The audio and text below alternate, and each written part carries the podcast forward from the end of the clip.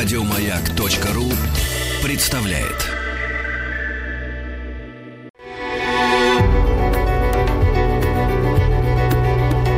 Много букв. Много букв. Любимые тексты главных персон современности. Здравствуйте! Меня зовут Игорь Портной, я актер музыкального театра. Сегодня я с огромным удовольствием прочту для вас рассказы Виталия Бьянки из цикла «Маленькие рассказы».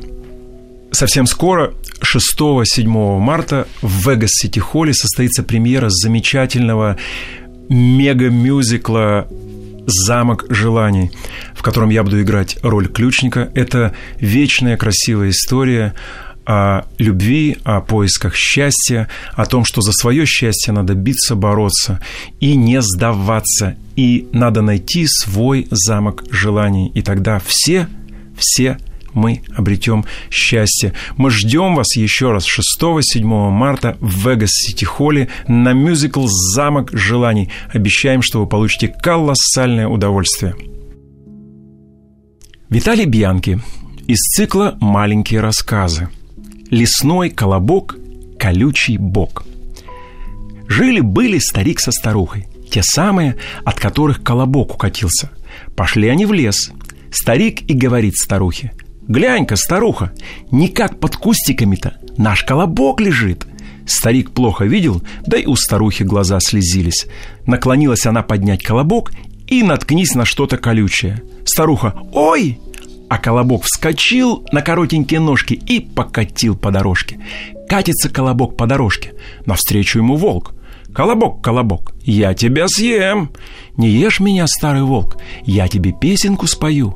Я лесной колобок, колючий бачок, я по коробу не скребен, по сусеку не метен, на сметане не мешон, я под кустиком рос, весь колючками оброс, я на ощупь не хорош, меня голыми руками не возьмешь. Я от дедушки ушел, я от бабушки ушел, от тебя, волк, подавно уйду. Волк рассердился, хвать его лапой, колючка в лапу впилась, Волк «Ой, больно!» А колобок подскочил и покатился по дорожке. Только его волк и видел. Катится колобок, навстречу ему медведь. «Колобок, колобок, я тебя съем!» «Где тебе косолапому съесть меня?» Я лесной колобок, колючий бачок. Я по коробу не скребен, по сусеку не метен, на сметане не мешон. Я под кустиком рос, весь колючками оброс. Я на вкус не хорош, меня в рот не возьмешь. Я от дедушки ушел, я от бабушки ушел, я от волка ушел. От тебя, медведь, подавно уйду. Медведь разозлился, хотел его в пасть схватить, губы наколол. Ой, больно!» А колобок опять покатился. Только медведь его и видел. Катится колобок, навстречу ему леса. «Колобок, колобок, куда катишься?» Качусь по дорожке. Колобок, колобок, спой мне песенку. Колобок и запел. Я лесной колобок, колючий бачок. Я по коробу не скребен, по сусеку не метен, на сметане не мешон. Я под кустиком рос, весь колючками оброс. Я кругом не хорош, как меня ты не возьмешь? Я от дедушки ушел, я от бабушки ушел, я от волка ушел, от медведя ушел, от тебя, лиса, не хитро уйти. И только покатился по дорожке, лиса его тихонечко, одними коготками тук в канаву, колобок плюх в воду, мигом развернулся, заработал лапками, поплыл. Тут все и увидели, что это вовсе не колобок, а настоящий лесной еж. Виталий Бьянки из цикла «Маленькие рассказы». Анюткина утка. От осенних дождей разлилась вода в запруде. По вечерам прилетали дикие утки. Мельникова дочка Анютка любила слушать, как они плещутся и возятся в темноте. Мельник часто уходил на охоту по вечерам. Анютке было очень скучно сидеть одной в избе. Она выходила на плотину и звала «Уть, уть, уть!» и бросала хлебные крошки в воду. Только утки не плыли к ней. Они боялись Анютки и улетали с запруды, свистя крыльями. Это огорчало Анютку. «Не любят меня птицы», — думала она, — «не верят мне». Сама Анютка очень любила птиц. Мельник не держал ни кур, ни уток. Анютке хотелось приручить хоть какую-нибудь дикую птицу. Раз поздним осенним вечером мельник вернулся с охоты. Он поставил ружье в угол и сбросил с плеч мешок. Анютка кинулась разбирать дичь. Большой мешок был набит стрелянными утками разных пород. Анютка всех их умела различать по величине и блестящим зеркальцам на крыльях. В мешке были крупные кряковые утки с фиолетово-синими зеркальцами, были маленькие чирки-свистунки с зелеными зеркальцами и трескунки с серыми. Анютка одну за другой вынимала их из мешка, считала и раскладывала на лавке. «Сколько насчитала?» — спросил мельник, принимаясь за похлебку. «Четырнадцать», — сказала Анютка. «Да там будто еще одна есть». Анютка запустила руку в мешок и вытащила последнюю утку. Птица неожиданно вырвалась у нее из рук и быстро заковыляла под лавку, волоча разбитое крыло. «Живая!» — вскричала Анютка. «Давай ее сюда!» — велел мельник. «Я ей живо шею сверну!» «Тятенька, отдайте утку мне!» — попросила Анютка. «На что она тебе?» — удивился мельник. «А я ее вылечу!» «Да это ж дикая! Она не станет жить у тебя!» Пристала Анютка. «Отдай да отдай!» И выпросила утку. Стала кряква жить в запруде. Анютка привязала ее за ногу к кусту. Хочет утка в воде поплавать. Захочет, на берег выйдет. А больное крыло Анютка ей чистой тряпочкой перевязала. Подошла зима. По ночам воду стала затягивать литком. Дикие утки больше не прилетали на запруду. Улетели на юг.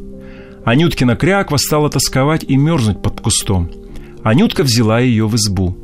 Тряпочка, которой Анютка перевязала утке крыло, приросла к кости, да так и осталась. И на левом крыле кряквы теперь было не синее с фиолетовым отливом солнца, а белая тряпочка. Так Анютка и назвала свою утку – «белое зеркальце». Белое зеркальце больше не дичалось Анютке.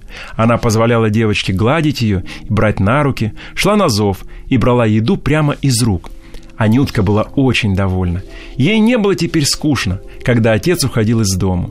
Весной, как только растаял лед на реке, прилетели дикие утки. Анютка опять привязала белое зеркальце на длинную веревку и пустила в запруду. Белое зеркальце веревку стало щипать клювом, кричала и рвалась улететь с дикими утками. Анютке стало жалко ее, но жалко было и расставаться с ней. Однако Анютка рассудила так. Что ж силком ее держать? Крыло у нее зажило. Весна. Она хочет детей выводить. А вспомнит меня, так вернется. И отпустила белое зеркальце на все четыре стороны. А отцу сказала, ты как будешь уток бить, зорко гляди, не мелькнет ли на крыле белая тряпочка, не застрели белое зеркальце. Мельник только руками всплеснул. «Ну, хозяйка, сама свое хозяйство разоряет. А я думал, вот съезжу в город, селезни куплю, Анюткина утка детей нам выведет. Смутилась Анютка. Ты ничего мне про селезни не говорил. Да ведь, может, не поживется белому зеркальцу на воле, так она еще назад воротится. «Дура ты! Дура, Анютка! Где же это видано, чтоб дикая птица назад в неволю ворочалась? Как волка не корми, он все в лес смотрит. Попадет теперь твоя утка ястребу в когти. И поминай, как звали». Тепло пребывало быстро – Река разлилась, затопила кусты на берегу. Полилась вода дальше, затопила лес. Уткам плохо пришлось в этот год. Пора нестись, а земля вся в воде. Негде гнезда выстроить. Зато Анютке весело. Лодка есть, плыви куда хочешь. Поплыла Анютка в лес. Увидела в лесу старое дуплистое дерево.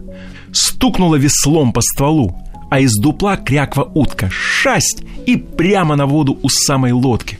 Повернулась боком. Анютка глядит и глазам не верит. На крыле белая тряпочка. Хоть грязная стала, а все заметно.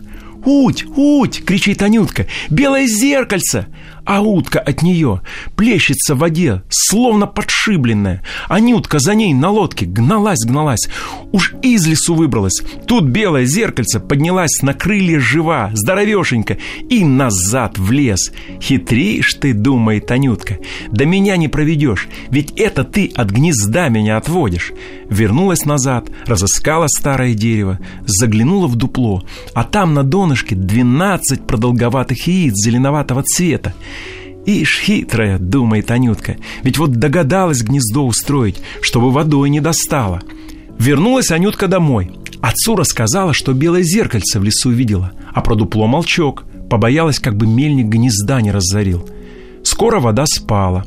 Анютка приметила, что белое зеркальце в полдень летает на реку кормиться.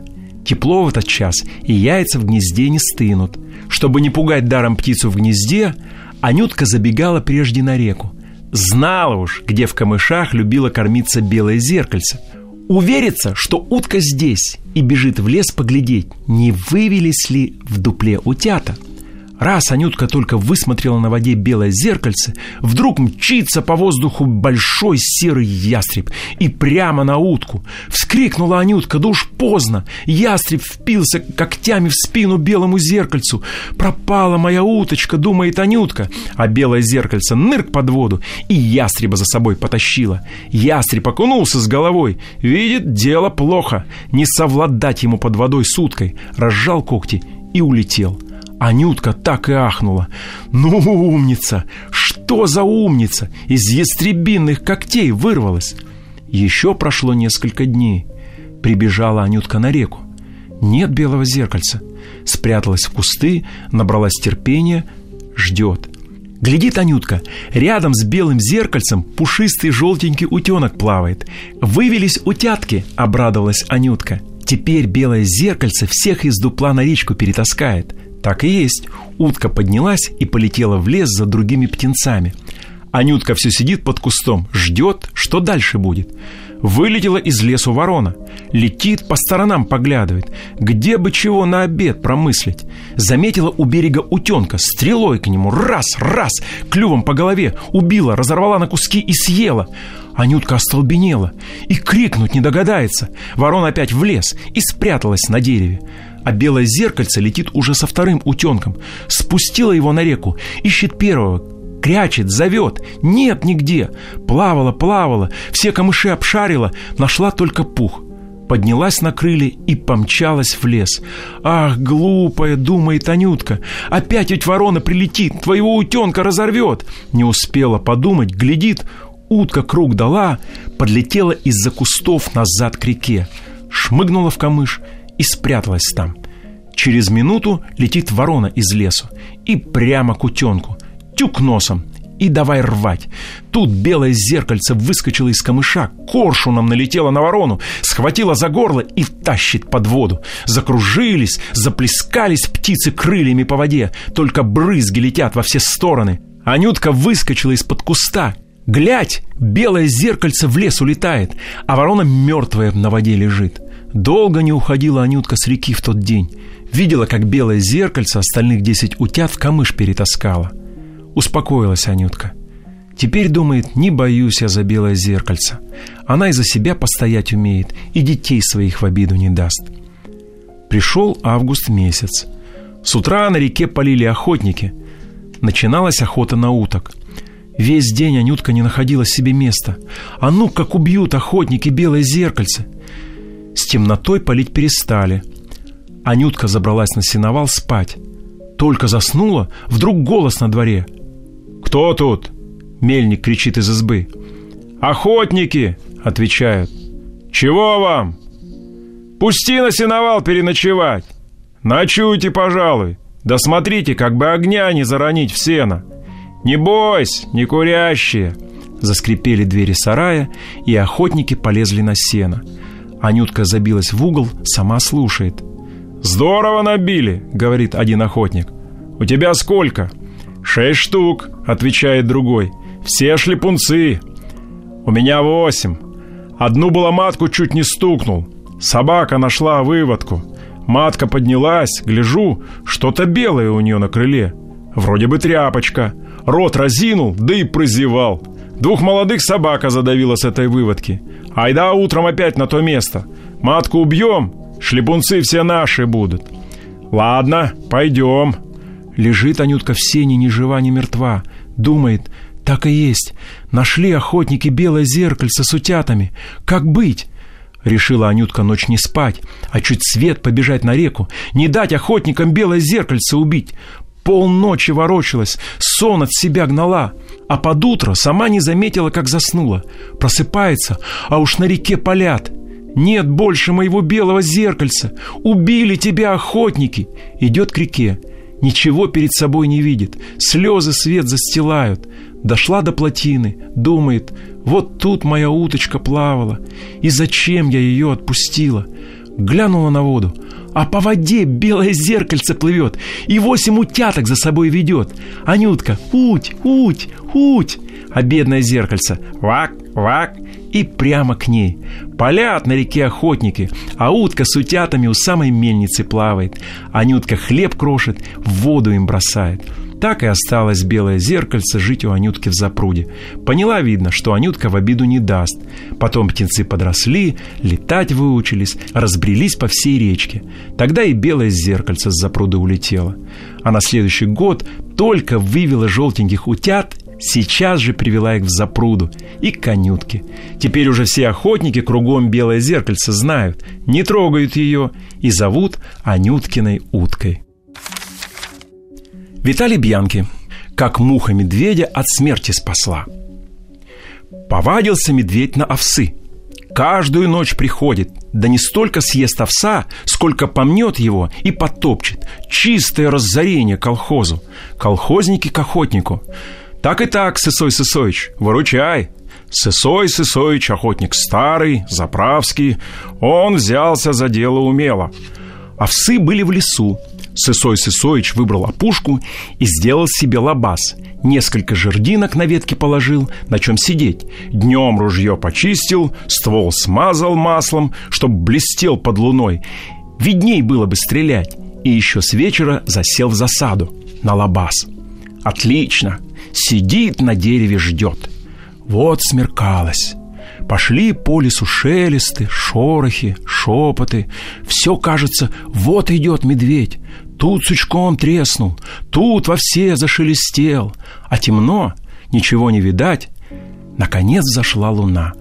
Овсяное поле сразу заблистало серебряным озером.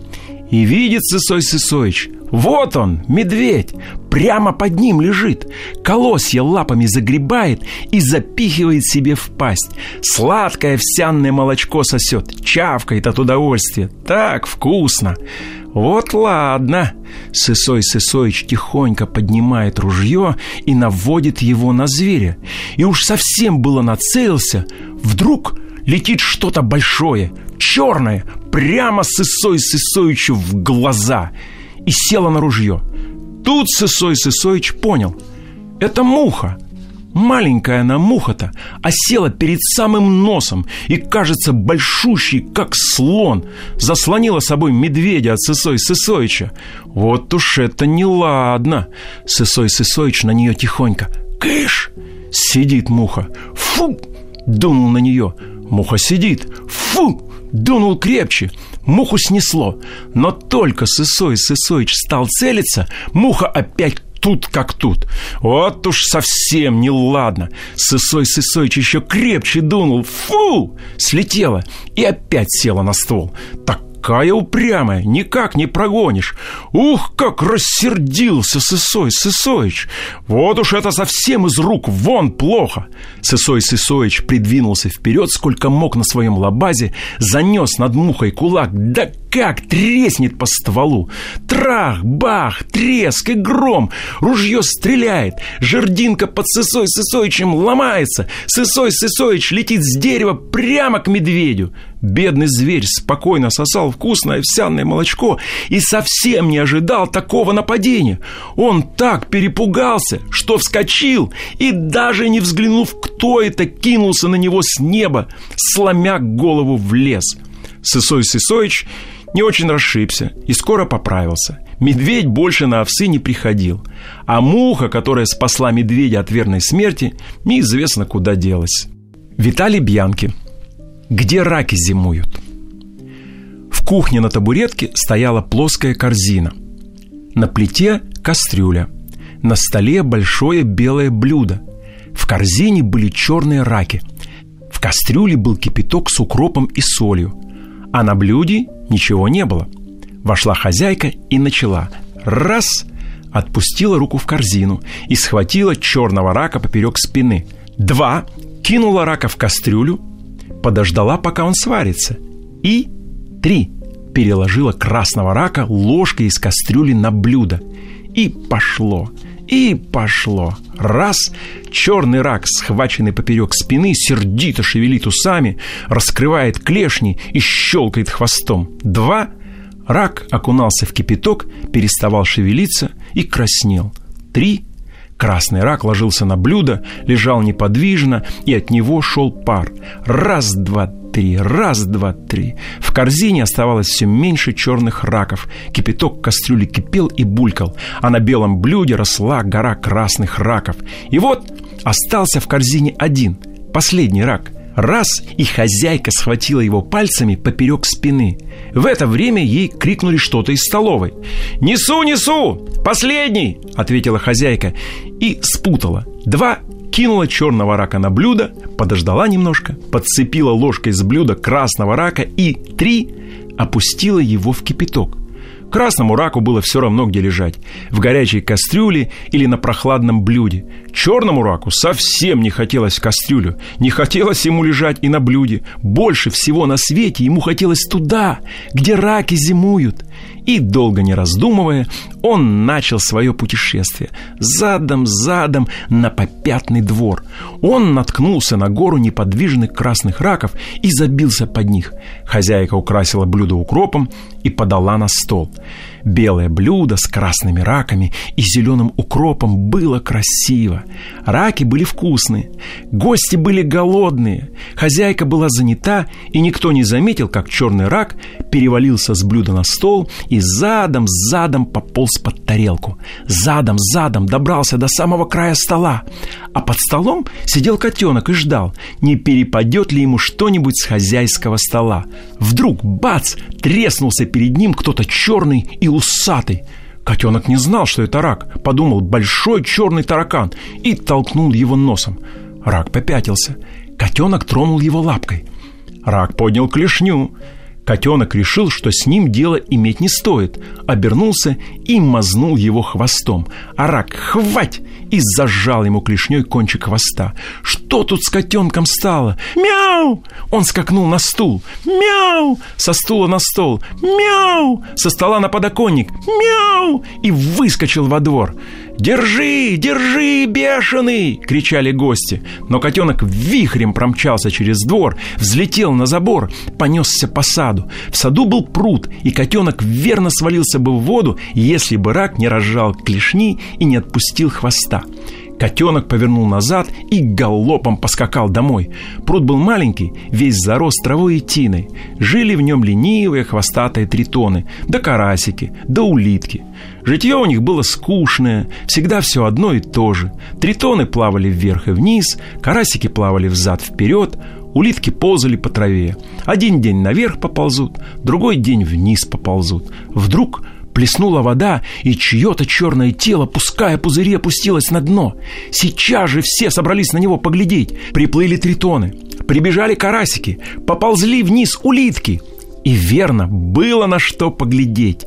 Черный был весь в панцире, от кончиков усов до кончика хвоста. Гладкие латы охватывали его грудь и спину. Из-под твердого забрала на тоненьких стебельках высовывались два неподвижных глаза. Длинные прямые усы торчали вперед, как пики. Четыре пары тонких ног были как вилочки, две клешни, как две зубастые пасти. Никто из прудовых жителей еще ни разу в жизни не видел рака, и все из любопытства лезли поближе к нему. Рак шевельнулся. Все испугались и отодвинулись подальше. Рак поднял переднюю ножку, ухватил вилкой свой глаз, вытянул стебелек и давай чистить. Это было так удивительно, что все опять полезли на рака, а один карасик даже наткнулся на его ус. Раз! Рак схватил его клешней, и глупый карасик разлетелся пополам. Всполошились карасики, разбежались кто куда, а голодный рак спокойно принялся за еду. Сытно зажил рак в пруду. Целыми днями он отдыхал в тишине. Ночами бродил, ощупывая усами дно и траву. Хватал клешнями тихоходов улиток. Тритоны и карасики боялись теперь его и близко не подпускали к себе. Да ему достаточно было и улиток. Он съедал их вместе с домиками, а панцирь его только креп от такой пищи. Но вода в пруду была гнилая, затхлая, и его по-прежнему тянуло туда, где раки зимуют. Раз вечером начался дождь. Он лил всю ночь, и к утру вода в пруду поднялась, вышла из берегов. Струя подхватила рака и понесла его прочь из пруда, ткнула в какой-то пень, подхватила и опять бросила в канаву. Рак обрадовался, расправив широкий хвост, захлопал им по воде и задом, задом, как полз, поплыл. Но дождь кончился. Канава обмелела. Плыть стало неудобно. Рак пополз. Полз он долго, днем отдыхал, а ночью снова отправлялся в путь. Первая канава свернула во вторую, вторая в третью, третья в четвертую, а он все пятился, пятился, полз, полз, и все никак не мог никуда приползти, выбраться из ста канав. На десятый день пути он забрался, голодный, под какую-то корягу и стал ждать, не проползет ли мимо улитка, не проплывет ли рыба или лягушка – вот сидит он под корягой и слышит бултых. Что-то тяжелое упало с берега в канаву. И видит рак. Плывет к нему мордастый зверь с усами, с короткими лапами, а ростом с котенка. В другое время рак испугался бы, попятился бы от такого зверюги. Но голод не тетка. Чем-нибудь надо брюхо набить. Пропустил рак зверя мимо себя, да хватит его клешней за толстый волосатый бок. Думал, отрежет как ножницами. Да не тут-то было. Зверь, а это была водяная крыса, как рванет, и легче птички вылетел рак из-под коряги. Метнула крыса хвостом в другую сторону. Крак! И переломались рачьи клешни пополам. Упал рак на дно и лежит а крыса дальше поплыла с его клешней на хвосте. Спасибо еще, не хватило рака своими страшными зубами. Не помог бы ему и крепкий панцирь. Пополз рак дальше с одной клешней. Нашел водоросли и поел их. Потом попал в ил. Рак засунул в него свои лапки, вилки и давай ими шарить. Левая задняя лапка нащупала и схватила выли червяка.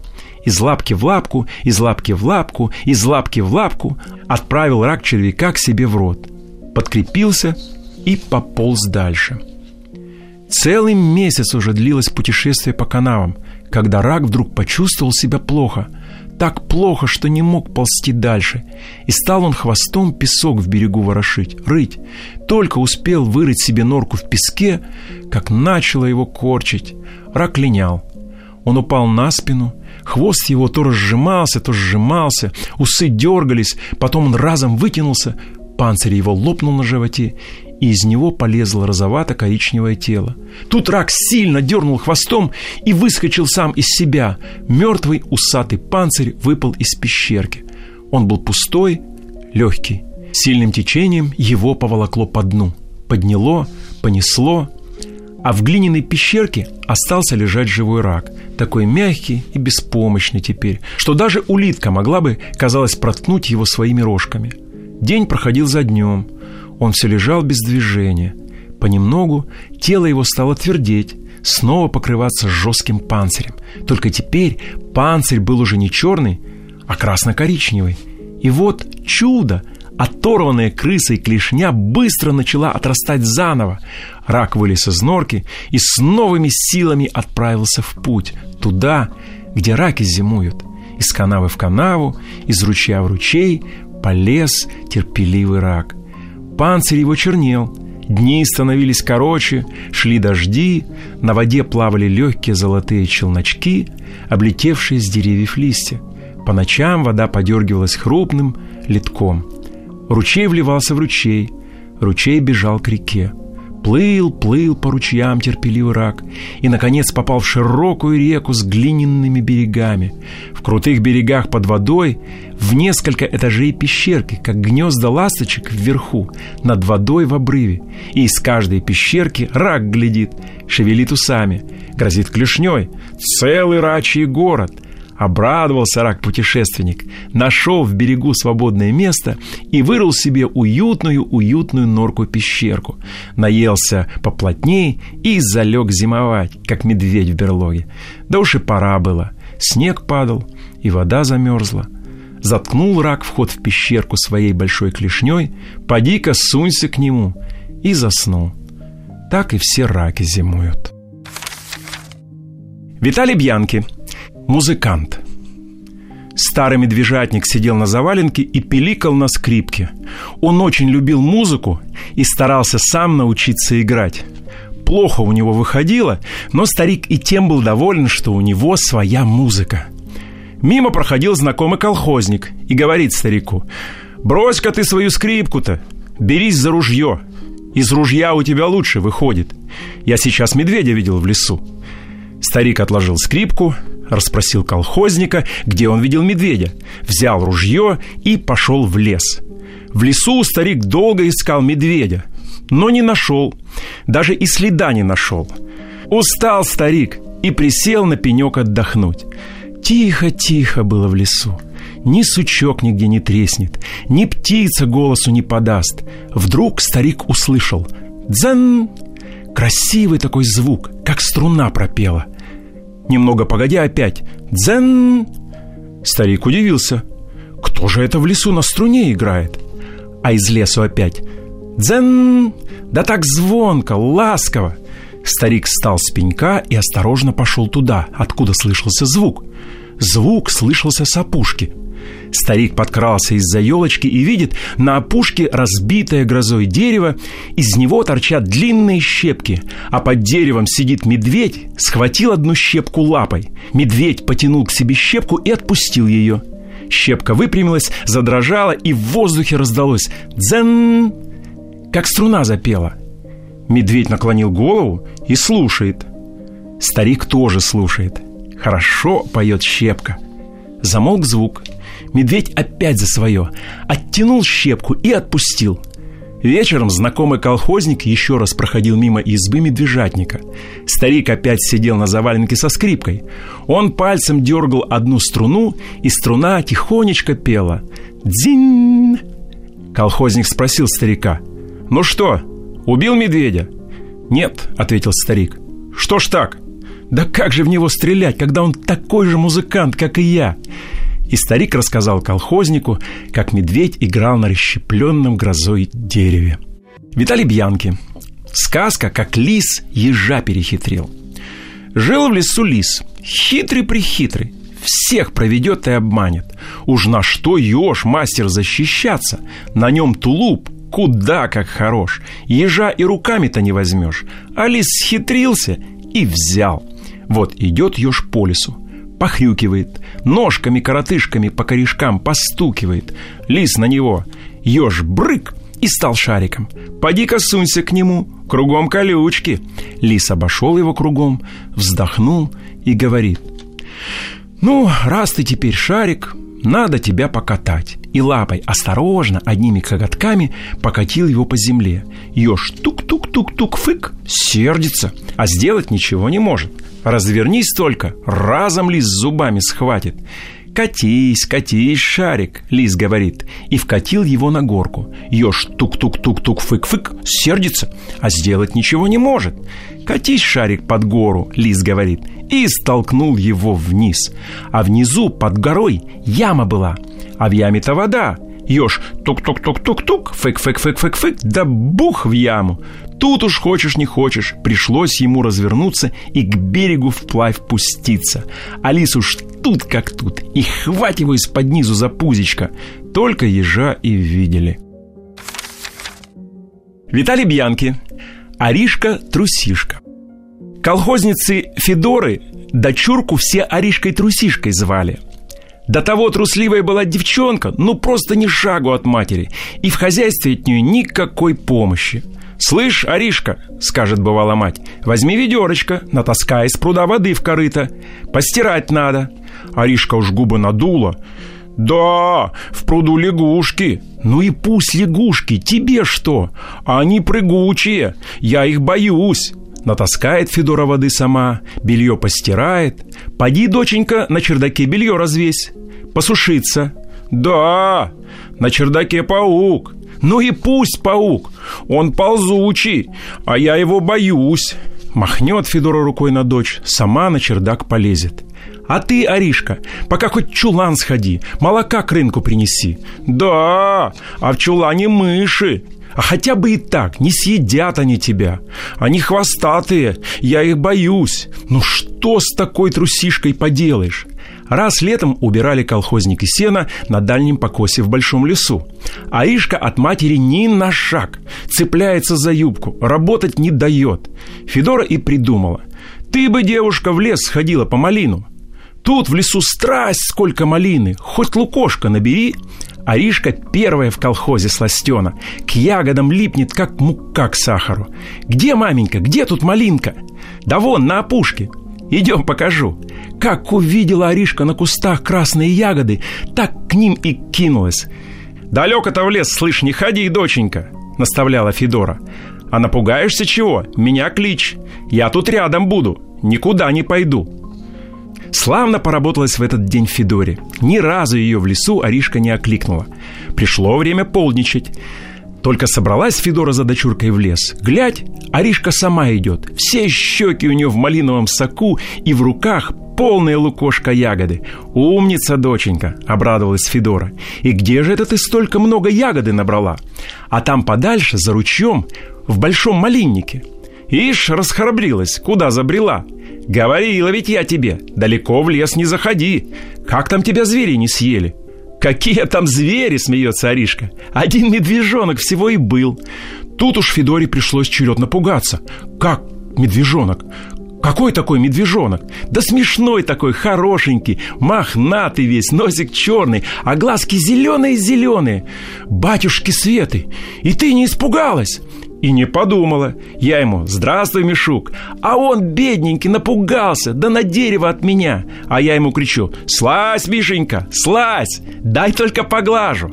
А он выше да выше, так и не слез ко мне. Поди сейчас там на дереве сидит с перепугу-то. У Федоры так сердце и оборвалось. А в кустах, доченька, никого там не приметила. Был кто-то ходил, сучьями потрескивал, да все ворчал толстым голосом. Тоже верно малинку собирал. Уж я звала, звала. Дяденька, пособи медвежонка поймать. Да не вышел он ко мне. Дитя неразумное, всплеснула руками Федора. Так ведь это не иначе, как сама медведиха кругом ходила. Своего медвежонка оберегала. Да как только он тебя насмерть-то не разорвал! А колхозники, как такое услышали, сейчас подхватили-то топор, кто вилы, да в лес. В малине за ручом и на самом деле нашли медведицу. Только она им не далась. Ушла от них с другим своим медвежонком. А того медвежонка, что на дерево залез, колхозники изловили и Аришке в подарок на ремешке привели. Случилось все это в прошлом году – Теперь медвежонок с большого медведя вырос, а от Аришки ни на шаг, как бывало. А сама Аришка, та все еще маленькая, только еще в первый класс пошла. И над партой ее чуть видно. Мишука своего нисколько не боится. Хоть он вон какое страшилище вырос. Лошади от него шарахаются, и тракторы на дыбы становятся. Нынче уж Федорину дочурку никто Аришкой-трусишкой не зовет. Все Аришей с Мишей величают. Она старательная такая стала, всем девчонкам в пример. Матери-помощница. И за водой на пруд, и в погреб, и на чердак сходит. Вот и пойми ее, чего она раньше мышей-то боялась.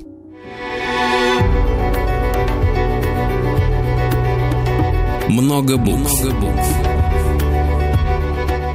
Что читают те, о ком говорят все. Еще больше подкастов на радиомаяк.ру.